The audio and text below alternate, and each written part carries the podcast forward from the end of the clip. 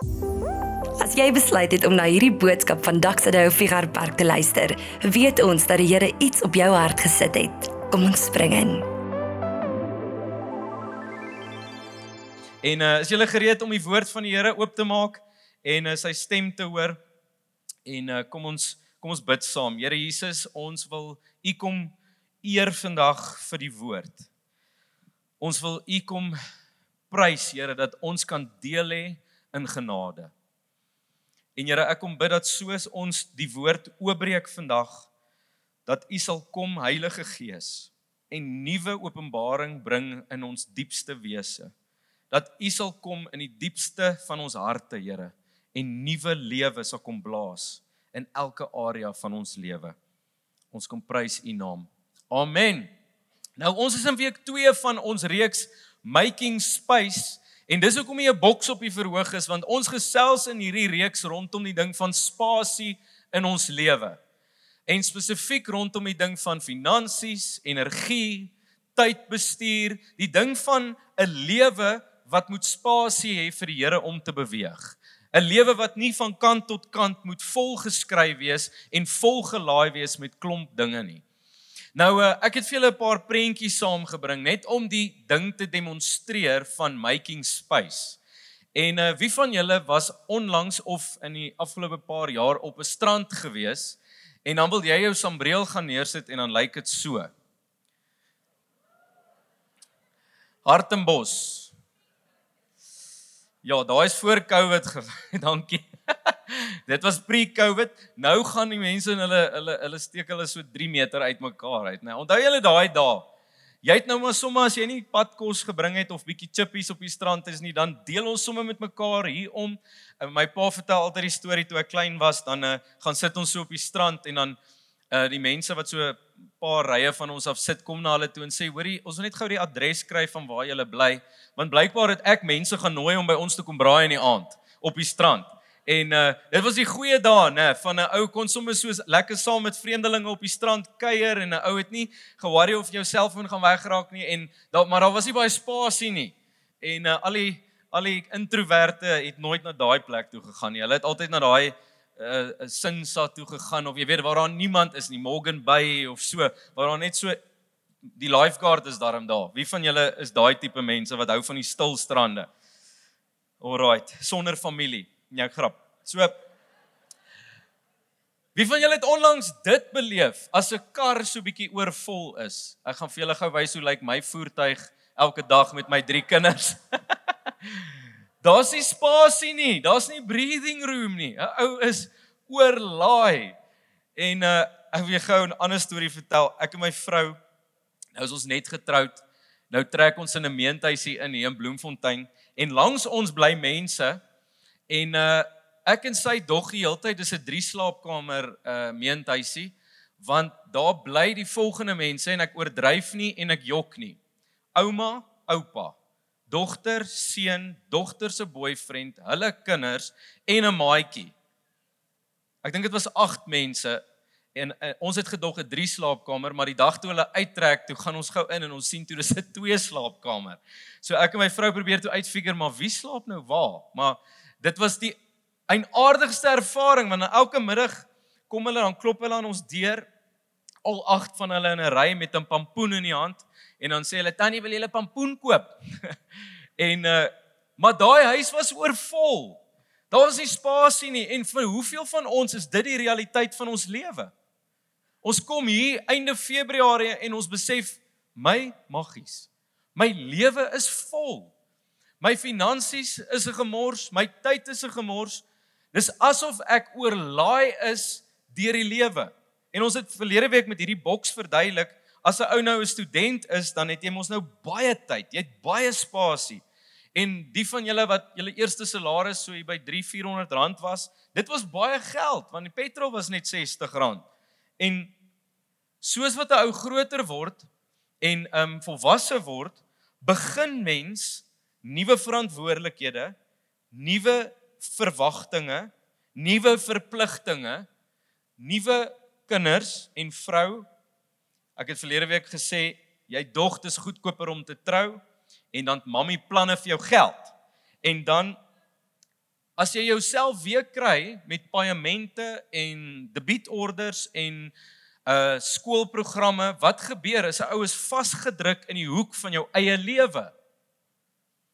En dan dink ons die pressure wat 'n ou hier beleef, die enigste manier om ontslae te raak van die pressure is of ek moet hier uit of my huis moet groter, my kamer moet groter. Here gee vir my meer tyd. Here gee vir my meer geld. Ek voel vasgedruk in my lewe. En dan ontdek ons hoekom dit gebeur. En ons het verlede week gesê dit gebeur as gevolg van twee realiteite in ons lewe. Die eerste realiteit is die lading wat op ons lewe is. As ons praat van lading, praat ons verantwoordelikheid, verpligtinge, ehm um, miskien skuld, miskien verhoudinge. Dis die goed wat druk sit op jou lewe, krisisse, probleme. En hierdie lading is deel van elkeen van ons lewe. En aan die ander kant praat ons van vermoë. Ons praat van die kapasiteit om goed in die lewe te hanteer. Ons praat van goeie ritmes in ons lewe. Ons gepraat van finansiële wysheid. Ons praat van goeie tydsbestuur. En hier's die verskriklike ding, die oomblik as die lading van ons lewe groter word as die vermoë, wat gebeur? Ons voel oorlaai. Ons voel vasgedruk. Maar die oomblik as ons vermoë om die lewe te hanteer groter is as die lading wat ons dra, beleef ons vryheid. My liewe vriend, my liewe vriendin, my liewe boetie, my liewe sussie, hoor vandag. Die Here se gedagtes oor jou en my lewe is nie 'n lewe van oorlaai, oorvol, moeg, uitgebrand, uitgeput nie. Die lewe wat die Here vir ons in gedagte het, is 'n lewe van vryheid. En hoor gou wat sê Psalm 18 vers 17 Dawid skryf, hy sê die Here steek sy hand uit na die uit die hemel en gryp my. Hy tel my op uit die baie water. So jy kan hoor, Dawid is in 'n krisis. Hy voel vasgedruk. Hy voel hy's in baie water. Hy red my van my sterk vyande. Hy's vasgedruk deur vyande, van mense wat my haat, want hulle is te sterk vir my. Hulle val my aan wanneer ek swaar kry, maar die Here hou my regop. En dan hierdie wonderlike skrifgedeelte Hy bring my na 'n plek waar ek vry is. Die Engelse vertaling sê he brings me out into a spacious place. En dan eindig hy af. Hy sê hy red my want hy is lief vir my. Hoor vandag hierdie woord van die Here. Ons is nie gemaak om in 'n hoek gedruk te word deur ons eie lewe nie. Ons is gemaak om in vryheid te leef. En ons het verlede week gesê die manier hoe dit gebeur. Wat's God se antwoord op hierdie vol uh gedrukte lewe? Die antwoord is eenvoudig. Kantlyne. Ja maar Eugene, daar's nie 'n skrifgedeelte waar die Here sê jy moet nou kantlyne in jou lewe trek nie. Ja, dis waar. Die Here sê dit nie so pertinent nie, maar die beginsel kan jy sien reg deur die skrif. En as jy nie verstaan nie, gaan luister verlede week se preek dat jy kan opvang oor waar die Here hierdie beginsel van kantlyne in die lewe toepas.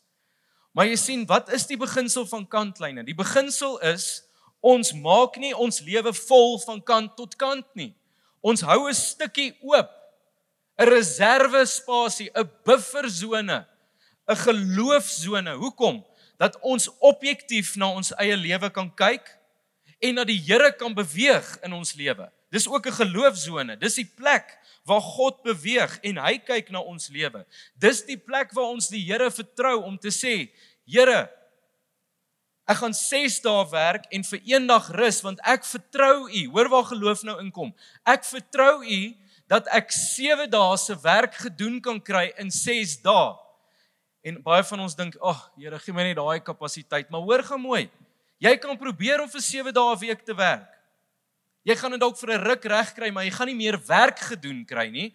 Al wat gaan gebeur is jy gaan die prys betaal. Want dit is God se ritme. Hy het gesê 6 dae werk, 1 dag rus. Dit beteken nie jy moet niks doen nie. Dit beteken daar's 'n spasie in jou lewe wat jy skep waar jy weer vol word van hom. Waar jy 'n tyd eenkant sit waar jy goed doen wat jou gees voed tyd met familie, tyd met vriende, tyd met die Here, miskien iets vir jouself doen sodat jou emosionele tank weer kan lekker vol word. Dis waarvan ons praat, 'n skep 'n kantlyn in jou lewe waar die Here kan werk en waar jy perspektief kan kry op jou lewe. Nou hoekom moet dit gebeur? Miskien vra jy, hoekom moet ons kantlyne insit? En want die Bybel sê mos nie ons hoef kantlyne in ons lewe in te sit nie. Wel, ja, die Bybel sê dit nie so pertinent nie, maar wat die Bybel wel sê is dat die Here jou wil gebruik. Dat die Here jou tyd en jou geld en jou lewe wil aanwend in sy koninkryk. As 'n ou hier vasgedruk is in 'n hoek en die Here kom en sê, "Hoorie, daar's iets. Hier's 'n kind, hier's 'n gesin, hier's 'n probleem. Jy, my kind, het die kapasiteit, jy het die wysheid, jy het die insig, jy het die talente. Ek wil jou hier gebruik." En 'n ou is vasgedruk in terme van tyd en finansies. Wat doen 'n ou? 'n Ou sê, "Nee, dankie, Here. Ek het nie tyd nie. Ek het nie nou kapasiteit om dit te doen nie." En ons mis uit op die significance wat die Here deur ons lewe wil doen. So daarom bou 'n ou kantlyne in dat daar wel reserve is as die Here praat, as die Here werk, is ons gereed om te respond en te sê Here, daar's hy. Gebruik my. Gebruik wat ek het om u koninkryk uit te brei. Nou vandag gesels ons eintlik nou 'n stukkie verder in hierdie gesprek. En vandag gaan ons oor iets verskriklik sensitief praat. En ek wil net gou-gou 'n disclaimer insit in hierdie preek. Is julle reg al voor? Is dit alright? A terms and conditions. Want ek gaan gou ek weet nie of julle daarvan hou as pastore eerlik is nie. Maar ek gaan net vir 'n oomblik verskriklik eerlik wees met julle. Is dit alright? Ek is vrek bang vir hierdie preek. En nou dink jy, oef, hoe wie het my genooi na die ding toe?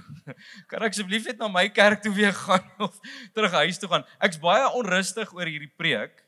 Uh dis my eerste preek wat ek gaan preek oor finansies. Uh, so ek gaan eerlik wees, ek het nie hierdie week uitgesien na hierdie preek nie, julle. Ek het nie gesit en dink my skoonma kom vanoggend in sy kuier bietjie hier vanoggend, lieflike skoonma. Sy kom by my in. Sy kyk my so vanoggend, sy sê, "Wat gaan aan?" Sy bekommerd oor die preek. Ek so ja, maar ek is. Bid vir my, doen iets. Hoekom is ek bekommerd oor hierdie preek? Is want ek is so bekommerd dat jy vanoggend hier sit en jy dit verkeerd verstaan. En dat jy vanoggend hier sit en jy hoor uit 'n ou verwysing dat die kerk soek geld. Die pastore vra nou weer vir geld. En ek gaan Ek gaan so mooi probeer vir oggend dat jy vandag nie hoor die kerk soek jou geld nie. Want wragtig, kom ek sê dit vir jou. Die kerk soek nie jou geld nie. Die Here finansier sy koninkryk. Hy maak in kinders van hom 'n hart wakker van vrygewigheid. Dis nie my werk om ver oggend jou te oortuig om jou tiende te gee nie. En ek gaan jou nie probeer laat skuldig voel nie. Ek gaan jou nie probeer manipuleer nie. So jy moet ontspan. So haal gou net diep asem vir my, net gou. No pressure. As jy uitstap vandag en jy het skuldgevoel en jy voel skaam en jy voel gemanipuleer, hoor vandag. Dit kom uit vir ou verwysings uit. Ek gaan my bes probeer om net dit wat die Here leer in sy woord oor finansies met jou te deel. Hoekom? Hoekom wil ek dit doen? Hoekom preek ons oor finansies in die kerk? Ons praat mos nie in die kerk oor politiek, seks en finansies nie. Maar ek is nogals anders oortuig want dit is deel van ons lewe. Want baie keer die gemors in ons lewe is ons sukkel om ons Sondag geloof te connect aan ons Maandag lewe. Hoe connect dit my verhouding met die Here met my beursie, met my verhoudings, met my kinders, met my werksplek? En vir ons as Suid-Afrikaners is dit baie keer moeilik want ons is geleer jou geloofslewe is een kant. Jou geestelike lewe het niks te doen met jou gewone lewe nie. En as ons die skrif gaan bestudeer, kom ons agter dis die grootste leuen. Ons leef 'n geïntegreerde lewe. Alles van jou lewe het te doen met jou verhouding met die Here. Die Here wil kom en Here wees van elke aspek van jou lewe. Hy wil nie net 'n sekere deeltjie van jou hê nie. He wants everything. Dis soos daai buffet eet is. Weet nie wie van julle is so nie, maar as jy by 'n buffet instap, by 'n troue, dis nie soos ek kies wat ek wil eet nie, ek kies hoeveel ek van alles wil eet. Dis die beginsel van die Here, is hy wil alles deel hê van sy verhouding met jou. Dis hoekom ons preek oor finansies. Kan ek gou vir jou sê, Jesus het 36 gelykenisse vertel. 11 van die 36 gelykenisse het gegaan oor finansies. Maar ons moet verstaan en hier wil ek gou 'n tweede disclaimer insit. Die oomblik as Jesus praat oor finansies, moet jy weet, hy praat nie oor geld hier nie. Hy praat oor iets baie dieper. Hy praat oor ons harte. Hoekom? Want jou bankstaat is 'n heenwyse na jou hart. Hoekom sê ek dit? Geld is soos koors. My laaitjie het hierdie week mangelontsteking gehad. Die oggend toe ek hom optel, toe voel hy soos of hy in die microwave was. Jy voel daai hitte kom van oral af. Nou vat ons hom dokter toe. Ag kyk, toe hy sy mondjie so oopmaak, sy mangelontsteking. nou skryf hy 'n briefie vir vir my of vir my vrou as ons nou na hom moet kyk en hy skryf vir die skooltjie 'n briefie. En wat hy op die briefie skryf is nie jou kind is afgeboek met koors nie. Dit sal vreemd wees.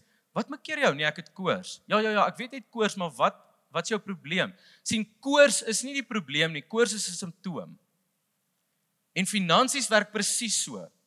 As daar uitdaging is in ons finansies, dis nie die probleem nie, dis die simptoom van iets dieper wat fout is. As daar 'n krisis is in ons finansies, of ons sukkel om dit te bestuur, dis maar net 'n simptoom van iets wat in ons hart moet verander. En dis hoekom ons daaroor praat vandag. Dis hoekom Jesus daaroor gepraat het. Dat ons iets kan verstaan van sy hart vir ons. So kom ons dink gou so 'n bietjie aan ons ja, ons finansiële lewe. Dink gou so 'n bietjie aan jou wêreld op die oomblik. Baie mense vind hulle self in 'n krisis as dit kom by finansies. En wat gebeur? Jy ken daai gevoel. Jy kyk na jou kredietkaartrekening en jy besef jy voel nie lekker hieroor nie. Jy besef na die jy bes, jy kyk na jou geldjies wat jy oor het vir die maand en jy besef ek moet eintlik vir my kinders spaar vir universiteit of vir uh, my aftrede, maar ek ek sukkel. Ek het 'n uitdaging.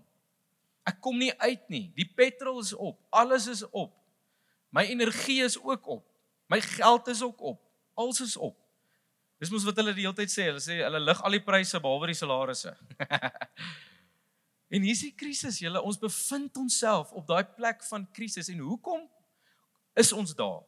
Hoekom is van ons daar? Ek sê nie almal is daar as gevolg van dit nie, maar daar's 'n leuen in die wêreld wat sê en is 'n leuen uit die put van die hel uit wat die volgende sê: Jou lewensstandaard is gelyk aan jou lewenskwaliteit. Jy kan vir my daai prentjie opsit. Jou lewensstandaard wat jy handhaaf bepaal die kwaliteit van jou lewe. So wat dink ons? Dit voel of my lewe nie vol my lewe is nie 'n lewe van kwaliteit nie, so wat doen ek? Ek gaan soek die probleem by lewensstandaard. So ek dink as ek my lewensstandaard kan lig, as ek net 'n verhoging kan kry, as ek net 'n beter werk kan kry, as ek net die lotto kan wen, dan sal my lewenskwaliteit beter wees. Dis mos hoe dit werk.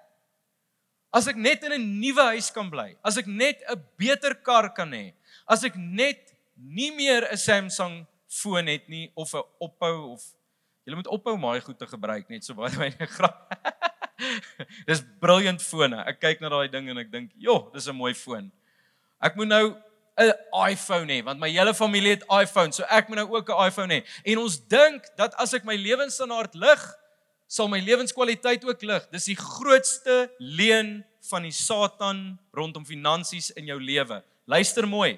Ek ken hoeveel mense wat se lewensstandaard gelig het, maar hulle lewenskwaliteit het of dieselfde gebly of afgegaan.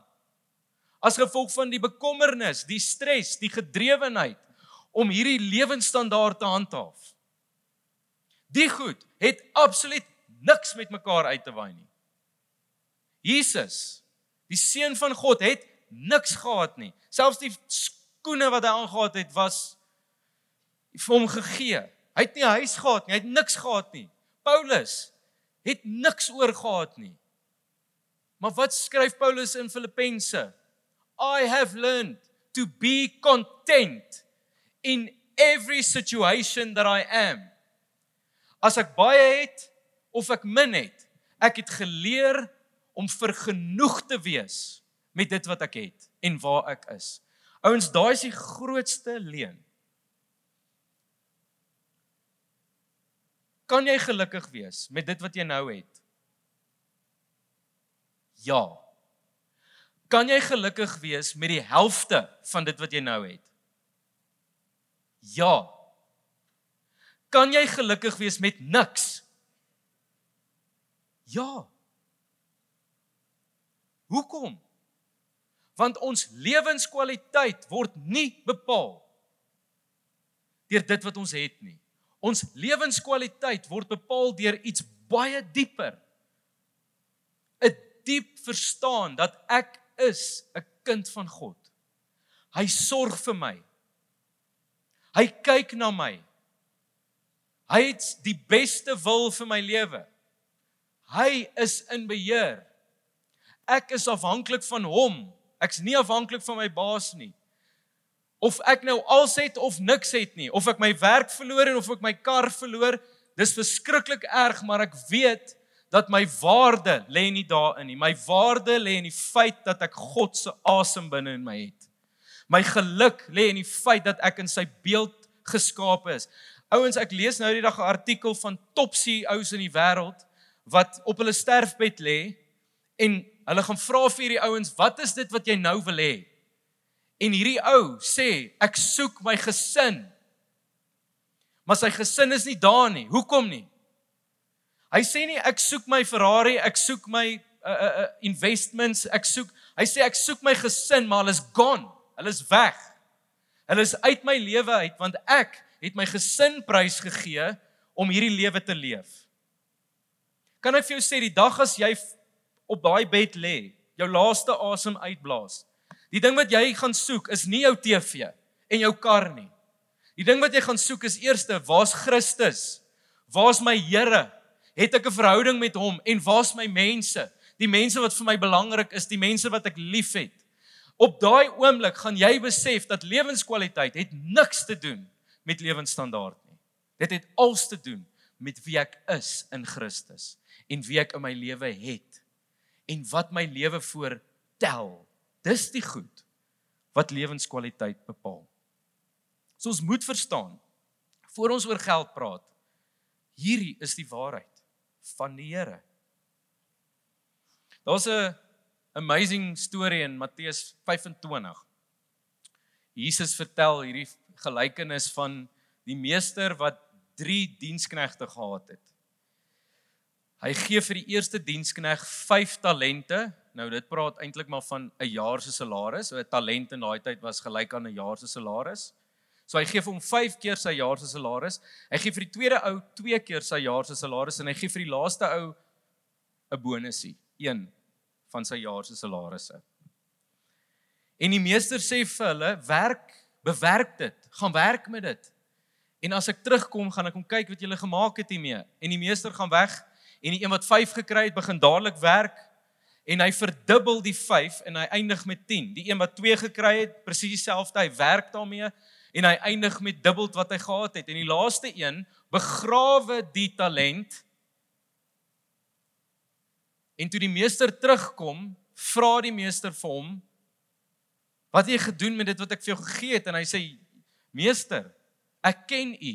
U's 'n harde man. U oes waar u nie geplant het nie." Daarom het ek dit begrawe om net so vir jou terug te gee. En die meester sê jy is 'n bose dienskneg. Gaan weg. Die ander twee sê hy well done, good and faithful servant. Wat sê drie vrae? Ons moet vir mekaar drie vrae vra in hierdie storie. Die eerste vraag is wie besit die diensknegte? Wie? Aan wie behoort hulle? Aan die meester. Aan wie behoort jy? Het jy geweet jy behoort aan iemand? Jy's iemand sin. Jy's God se. Die tweede vraag is aan wie behoort hierdie talente? Wat die meester vir die diensknegte gegee het. Dit behoort aan die meester. Hy het dit vir hulle geleen. Hy het dit vir hulle gegee om iets daarmee te maak. Dis in elk geval syne. Die derde vraag is wie het besluit wie 5 2 en 1 kry? Die meester het besluit. My liewe boetie, my liewe sis. Wie het besluit wat jy het? God. Wie sin is jy? Jy's syne. Alles wat jy besit, alles wat jy het, wie sin is dit? Dis syne. Ons is rentmeesters. Ons is diensknegte van dit wat die Here in ons hand gesit het. Jou vrou, jou man, jou kids, jou werk, jou finansies, alles is syne. Jy sien ons twee maniere om met die Here se goed te werk. Die een manier is ek is getrou met wat hy vir my gee en ek is vrugbaar met dit wat hy vir my gee. Dan staan 'n ander manier om met die Here se goed te werk. Ek is nie getrou met dit wat hy vir my gegee het nie en ek is onvrugbaar. In hierdie storie, die enetjie wat dit nou weggeberg het, was nie getrou nie en hy was nie vrugbaar nie. In 'n ander storie in Lukas 16 vertel die Here 'n soortgelyke vergelyking, maar hy sê die meester het 'n dienskneg gehad en hierdie dienskneg het dit wat die meester aan hom toevertrou het gemors. Hy het dit sleg bestuur. sien die een het dit begrawe en daai pel het dit gemors. Ek weet nie waar jy is nie. Maar dit spreek van ondankbaarheid, dit spreek van dis maar myne, ek kan doen daarmee wat ek wil. En die feit dat daai dienskneg vir die Here die guts het om te sê ek ken u. U is 'n harde man. Hoor vandag, daai is die grootste leuen. Daai ou het nie sy meester geken nie want as hy sy meester geken het, sou hy geweet het om dit eerder in 'n bank te belê sodat dit meer kan word. Dis wat die meester vir hom gesê het. Hier's die ding, vriende. Die manier hoe jy jou finansies hanteer is 'n uitdrukking van jou verhouding met die Here. Dis ken jy God? As jy hom ken, werk jy met jou finansies op 'n ander manier as die wêreld. As jy syne is, werk jy met dit wat jy gekry het op 'n ander manier as wat jy vroeër gedoen het. Daar's 'n manier vir 'n Christen om te werk met finansies. En dis so belangrik vir ons vandag om te verstaan. Ons praat van kantlyne. Maak 'n spasie vir die Here om te werk. OK, kom ons wil net gou weer diep asem. Skus, ek besef dis nou ek wil net gou 'n bietjie diep asem maar asseblief. Kom ons al gou diep asem. Is julle nog alright? Almal nog hier? As jy wil loop, ek sal geen offense vat nie gaan kry 'n koffie buite, kom weer terug. Want die Here wil met ons harte werk vandag. As ons praat van kantlyne trek in ons finansies, hoe doen ons dit? En hier's 3 S'e. Ek het verlede week 3 S'e gedeel van rus en van tydsbestuur. Vandag die 3 S'e van finansies is die volgende: saai, spaar, spandeer. Saai, spaar, spandeer. Wat bedoel ons as ons sê spandeer? Dit bedoel nie ek moet al spandeer nie, dit bedoel ek moet goddelike keuses maak in my lewe. Ek moet met die Here se leiding goeie finansiële besluite maak. Ek moenie net maak soos wat ek wil nie, want is nie myne nie. Spaar beteken ek moet 'n stuk eenkant sit of 'n stuk energie eenkant sit of 'n stuk uh, finansies eenkant sit om seker te maak dat dit wat die Here vir my gegee het meer kan word. Dis daai vrugbare deel. En dan saai gaan ons vandag bietjie oor gesels. Nou, ek gaan nie vandag oor die spaar en die spandeer praat nie want ek is nie gekwalifiseer om daaroor te praat nie. So dis hoekom ons komende Dinsdag aand 'n kursus by die kerk aanbied wat ons noem Money Matters. Julle kan gou vir my daai slide opsit. Money matters. Ek het een van die CA's in ons gemeente gevra en ek en hy het so een aand kursusie gaan saam skryf rondom die ding van spaar en rondom die ding van goeie spandering en ook 'n bietjie rondom die krisisse in ons finansies. So as jy nog nie ingeskryf het vir dit nie en jy voel ek het bietjie hulp nodig, ek het input nodig of ek wil net weer kom 'n refresh hoe om met my finansies te werk. Komende Dinsdag aand moet jy ons asseblief join. Jy kan jou naam sommer net by die info desk opgee of jy kan op ons webwerf ook registreer om deel te wees van die ding. Maar vandag, die een ding waaroor ek wel kan praat is die ding van saai. En ek wil jou gevra, ons almal ken die skrifgedeeltes oor saai. Wat jy saai, sal jy maai. Dit wat jy na die skathuis van die Here bring, hy sal die vensters van die hemel oor jou oopmaak. Ons ken al daai skrifgedeeltes. Hoekom? Want die ding van saai was nog altyd deel van Christendom.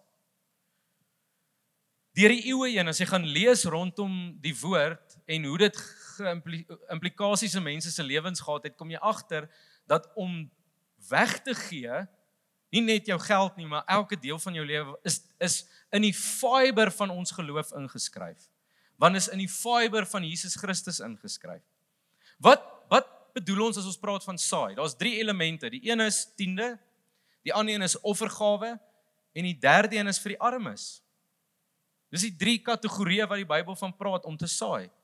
Tiende, ek gee 'n tiende van my inkomste vir die gemeente waar ek betrokke is om seker te maak dat God se koninkryk vorentoe gaan en dat dit wat ek beleef in my gemeente vir baie meer mense beskikbaar kan wees. Die ding van offerande is above that is ek vrygewig met dit wat die Here vir my gegee het. En as daar iemand by my kantoor is of iemand in my familie is of iemand wat ek sien in nood is, kan ek gee en ek kan saai in daai persoon se lewe in. Dan die laaste een, die ding van armes, Jesus se hart was vir armes. As ek iemand sien wat armer as ek is en ek kan help in daai situasie, dan verwag die Here van my om te kan help. Dit beteken nie om al sy krisisse uit te sort nie. Dit beteken net jy kan 'n stukkie dalk help in 'n arm persoon se lewe. Maar kom ons gesels gou oor die ding van tiende want ek dink dis dis waar die dinge partykeer bietjie vreemd raak. En die beginsel kom maar uit 'n paar skrifgedeeltes, maar hier's twee van hulle. Levitikus 27 vers 30. Enige tiende wat die grond lewer, uit die saad van die grond of uit die vrugte van die bome behoort aan die Here. Dit is 'n heilige gawe aan die Here. Wat wat leer die woord ons hier? Daar's 'n beginsel wat sê dit wat ek mee werk, 10, 'n tiende daarvan is nie myne nie. Want al 10 eintlik is nie myne nie. As die Here vir my 10 appels gee, al 10 van hierdie is God se, maar die eerste een is daar sodat ek dit as 'n heilige gawe aan die Here kan gee. Nommer 2, skrifgedeelte nommer 2, Spreuke 3 vers 9 sê: Eer die Here met jou rykdom. Hoe? Met die beste deel van jou volle oes. In die ander vertaling praat dit van the first fruits of die eerste deel van jou volle oes. Hoekom ouens? Hoekom betaal 'n ou tiende?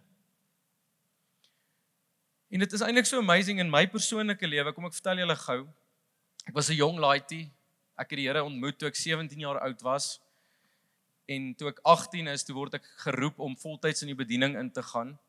En toe ek vir die eerste keer 'n salaris kry, toe het die pastoor wat ek mee 'n pad gestap het, sit my die eendag neer en hy sê vir my: "Hoe dink jy gaan jy nou werk met hierdie salaris?" En ek sê vir hom: "Nee, ek gaan my girl uitvat, ek gaan lekker spandeer, nuwe jeans koop, dit gaan mos nou nice wees." En hy sê vir my: "Maar wat van die Here?" Ek tog, waarvan praat hy? Ek het nie groot geword in 'n huis waar ons tiende betaal het nie. My ouers het dit nie gedoen nie. En hy sê vir my, "Waarvan praat jy? Kom, wat gaan jy vir die Here gee?" Ek hoor hy maar slat my soos 'n nat waslap so op die gesig. Hy sê vir my, "Eugene, dis iets wat nie onderhandel word nie. Die eerste tiende van jou inkomste is die Here se." En ouens kan ek, dit was so 'n eenvoudige gesprek, maar van daai dag af is dit 'n beginsel in my lewe. Of dit nou goed gaan of nie goed gaan nie, die punt is, die eerste deel is nie myne nie, dis God se om hom te eer met dit wat ek gekry het. As ons deur moeilike tye gaan, hou ons aan om dit te doen.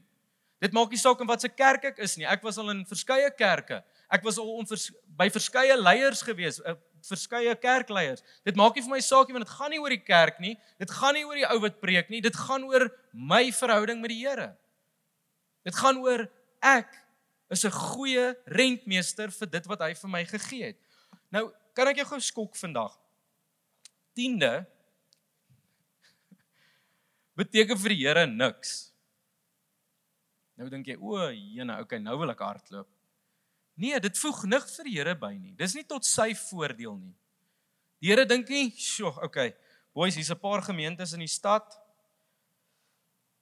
Ek hoop hierdie boys gaan hierdie maand hulle 10de gee want ons moet hierdie ouens uitsort. Ons moet bietjie hierdie goed aan die gang kry en o, vet, okay. Doxadeo is bietjie agter hierdie maand. Magties, ons gaan hulle moet help. NG Palisier, ja, hulle doen great. Mooi julle. is nou net 'n grappietjie julle, hoor. nee, die Here het nie ons geld nodig nie. Die Here het nie jou geld nodig nie. Kan ek gou vir jou sê? Kan ek jou gou skok?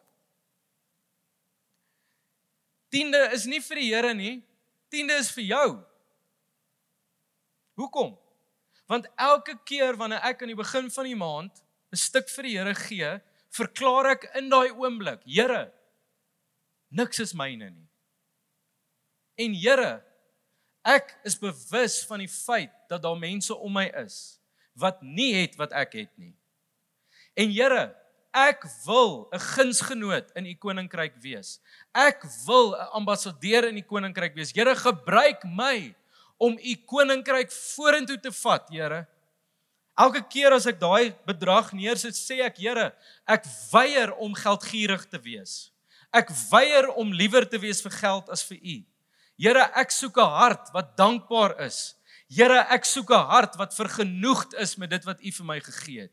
Here, ek wil kontent wees. Ek wil 'n dienskneg in die koninkryk wees en hierdie stukkie bedrag wat ek gee is absoluut 'n verklaring van geloof. Dis 'n oomblik, Here, waar ek sê Christus, my lewe behoort nie aan my nie. Dis u sinne. Kan ek vir jou sê wat dit in 'n ou se hart doen? Dit maak jou los van die las van geld. Dit maak jou los van die las van my lewensstandaard moet opgaan want dit is 'n oomblik van aanbidding. Op Absa se online banking is ek besig om te worship. Daar's nie 'n band naby nie. Daar's niemand, maar ek's besig om goddelike prys en aanbidding te gee in daai oomblik. Moet ek tiende gee, Eugene? En hier hier wil ek jou gou rustig maak. Jy hoef nie. Relax. Daar's nie pressure nie. Hoekom nie? sien want die die liefde van die Here oor jou lewe, die redding van jou lewe hang nie af van tiende nie. God het jou lief al gee jy niks. Hoor dit vandag. Al het jy nog nooit iets gegee nie. God bly verskriklik lief vir jou. Daar's nie 'n skuldgevoel van 'n dag oud in sy hart nie. Jy's sy kind. Jou ou tienetjie kan niks bepaal van die feit dat hy jou liefhet en jou gered het nie. Dit verander nie in jou lewe nie. Maar hier's die ding is weer eens soos wat ek aan die begin gesê het, die oomblik as ons praat oor finansies, praat God oor die koers. En dan sê hy daar's iets dieper fout. Daar's 'n hart wat sê ek wil onafhanklik van die Here wees. Ons bankbalans en ons bankrekening is 'n publikasie van ons vertroue in die Here. Dis hoekom ons gee. Want ons vertrou hom. Nou kan jy gou laaste keer asemhaal en nou het ek klaar oor die ernstige goed gepraat. Nou gaan ons oor die lekker goed praat. Laaste asem in vir my. Dis nie vir julle nie, hoor. Ek gaan hier na moet gaan lê, dink ek. Hoe moet 'n ou gee? Hoe gee mens? 2 Korintiërs 9 skryf Paulus, hy sê laat elkeen gee soos hy vooraf in sy hart besluit het. Nie met droefheid of onder dwang nie, want God het 'n blymoedige gewer lief. So Paulus sê daar's 'n verkeerde manier om te gee. Hy sê die motivering hoekom ons gee is belangriker as die feit dat ons gee. En wat is verkeerde motivering? Droefheid sê hy. Wat wat is droefheid? Dis skuldgevoel omdat ek skuldig voel. En dan sê hy onder dwang omdat ek gemanipuleer voel. Ouens, daai is die twee slegste motiverings om te gee. Uit skuldgevoel of dwang. Of baie keer omdat ek die Here wil manipuleer. Nee, hy sê Ek het 'n wat? 'n Blymoedige gewer lief. Om te gee moet vir jou die grootste vreugde wees. Dit moet vir jou lekker wees om vir God te gee. Dit moet iets na jou lewe toe bring wanneer jy gee want die woord sê dis beter om te gee as om te ontvang. En kan ek vandag getuig daarvan? Die dag toe ek my Hondaatjie wat ek by iemand gekry het vir iemand anders gegee het. Ouens, daai ou se joy was groot, maar my joy was baie groter. Want ek was 'n instrument in God se hand. Jy is 'n blymoedige gewer, nie 'n skuldgevoel gewer of 'n gemanipuleerde gewer nie. Dit moet vir jou die lekkerste ding op aarde wees om te gee. Dit moet vreugde na jou lewe toe bring. Laaste ding. Hoe begin ek, Eugene? Waar begin ek? Dalk kan jy nie op hierdie stadium 10% of 'n tiende van jou inkomste gee nie. Maar begin iewers. Ons dink altyd ja, eendag sal ek as ek spasie het, dan sal ek begin gee. Nee nee nee, dit begin nou. Dit begin met R100 'n maand. Dit begin met R500 'n maand. Dit begin met 'n stukkie kantlyn in my lewe wat ek trek om te sê Here, ek begin U vertrou. En soos wat ek sien dat die guns van die Here op my is, dat die blessing van die Here op my is, maak ek daai spasie groter. En ons groei in ons gee. Miskien gee jy 10%. Miskien wil die Here jou vandag uitdaag, groei daarin. Begin groei daarin. Maak dit jou eerste prioriteit en wees gedissiplineerd. Want dit is nie oor die geld nie. Dit gaan oor ons harte. Dit gaan oor ons harte. Ek wil vir die aanbiddingspan vorentoe nooi en ons gaan 'n laaste lied sing, maar ek wil nie hê dit moet net 'n lied wees wat jy sing vandag nie. Ek wil hê dit moet 'n verklaring wees uit die diepste van jou wese om te sê, Here, eerstens, U is goed vir my. Dit wat ek het is genoeg.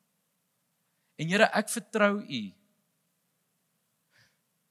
Ek vertrou U om 'n rentmeester te wees van dit wat ek gekry het.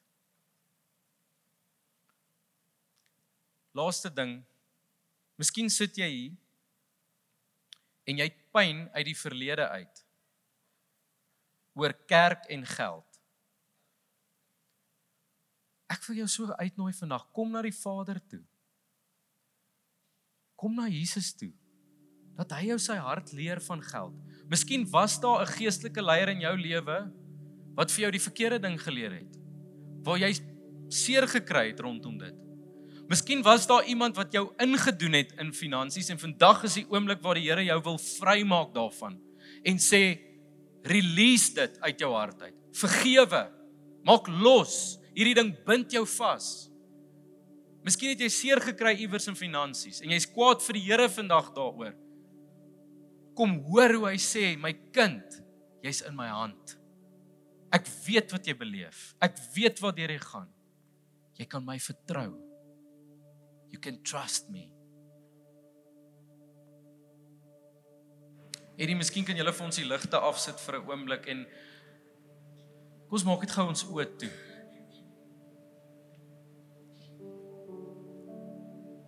As jy vandag hier sit en is iets in jou wat sê Eugene die Here werk met my in my hart rondom hierdie ding. Miskien is dit vir jou so 'n groot stres en 'n las in jou lewe. Miskien wil jy dit vandag by die Here se voete kom lê. Miskien wil jy sê Eugene, ek wil nie soos daai een slaaf wees wat als begrawe of als mors. Ek wil 'n beter rentmeester wees van dit wat die Here vir my gegee het. Miskien op hierdie stadium kry jy swaar in finansies. En elke dag is vir jou 'n stryd. Want jy is bekommerd oor jou kinders. Jy's bekommerd oor jou toekoms. Jy's bekommerd of jy gaan genoeg hê einde van die maand. Daar's net een antwoord vandag, is kom na die Meester. Come to him. Want hy is goed. As jy in een van hierdie kategorieë val, wil ek jou 'n baie baie braaf ding vra vandag. Wil jy nie vir 'n oomblik net in jou sitplek opstaan En ons wil graag dat die liggaam van Christus jou bedien vandag. En hulle hand op jou sit. Ons gaan niks vreemd doen nie. Ons gaan nie weird goed doen nie. Ons wil net saam met jou bid vandag. As op daai plek is waar jy sê ek het nodig om die Here vandag te vertrou met my finansies, wil jy nie gou opstaan saam met my en ons wil graag 'n gebed doen terwyl almal se oë toe is.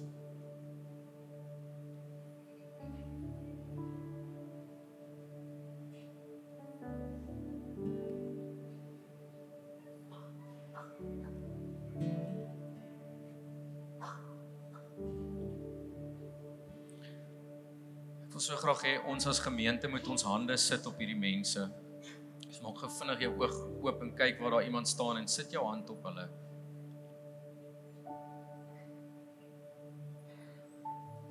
Ouens, dis baie uitdagings. En hoor vandag, die Here weet. Hy wil nie hê jy moet vasgedruk wees in 'n hok.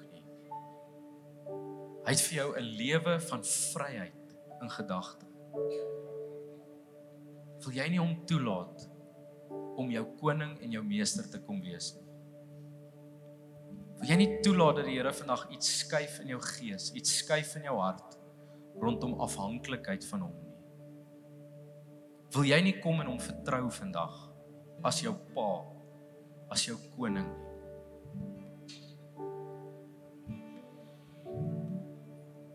Jesus as ons vandag voor U staan, Here, U ken elke situasie, U ken elke persoon.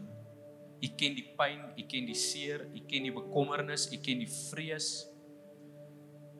En daarom vra ek, Here, dat U sal kom en vandag vrede bring wat alle verstand te bowe gaan. Here, ek dink aan daai storie van die vrou wat aan u kleed vasgegryp het. Here, ek dink aan die blinde man wat uitgeroep het na u toe, Here. Ek dink aan die melaatses wat u agtervolg het, Here. Ek kom bid aan elke persoon vandag. Ek weet nie waar elkeen is nie, Here, maar ek weet daar's 'n roepe binne in ons. Jesus om in te gryp.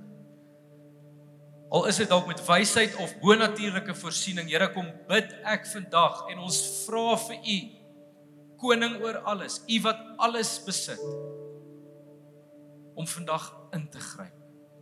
Om deurbraak te bring, Here. Om praktiese uitkomste te bring, Here.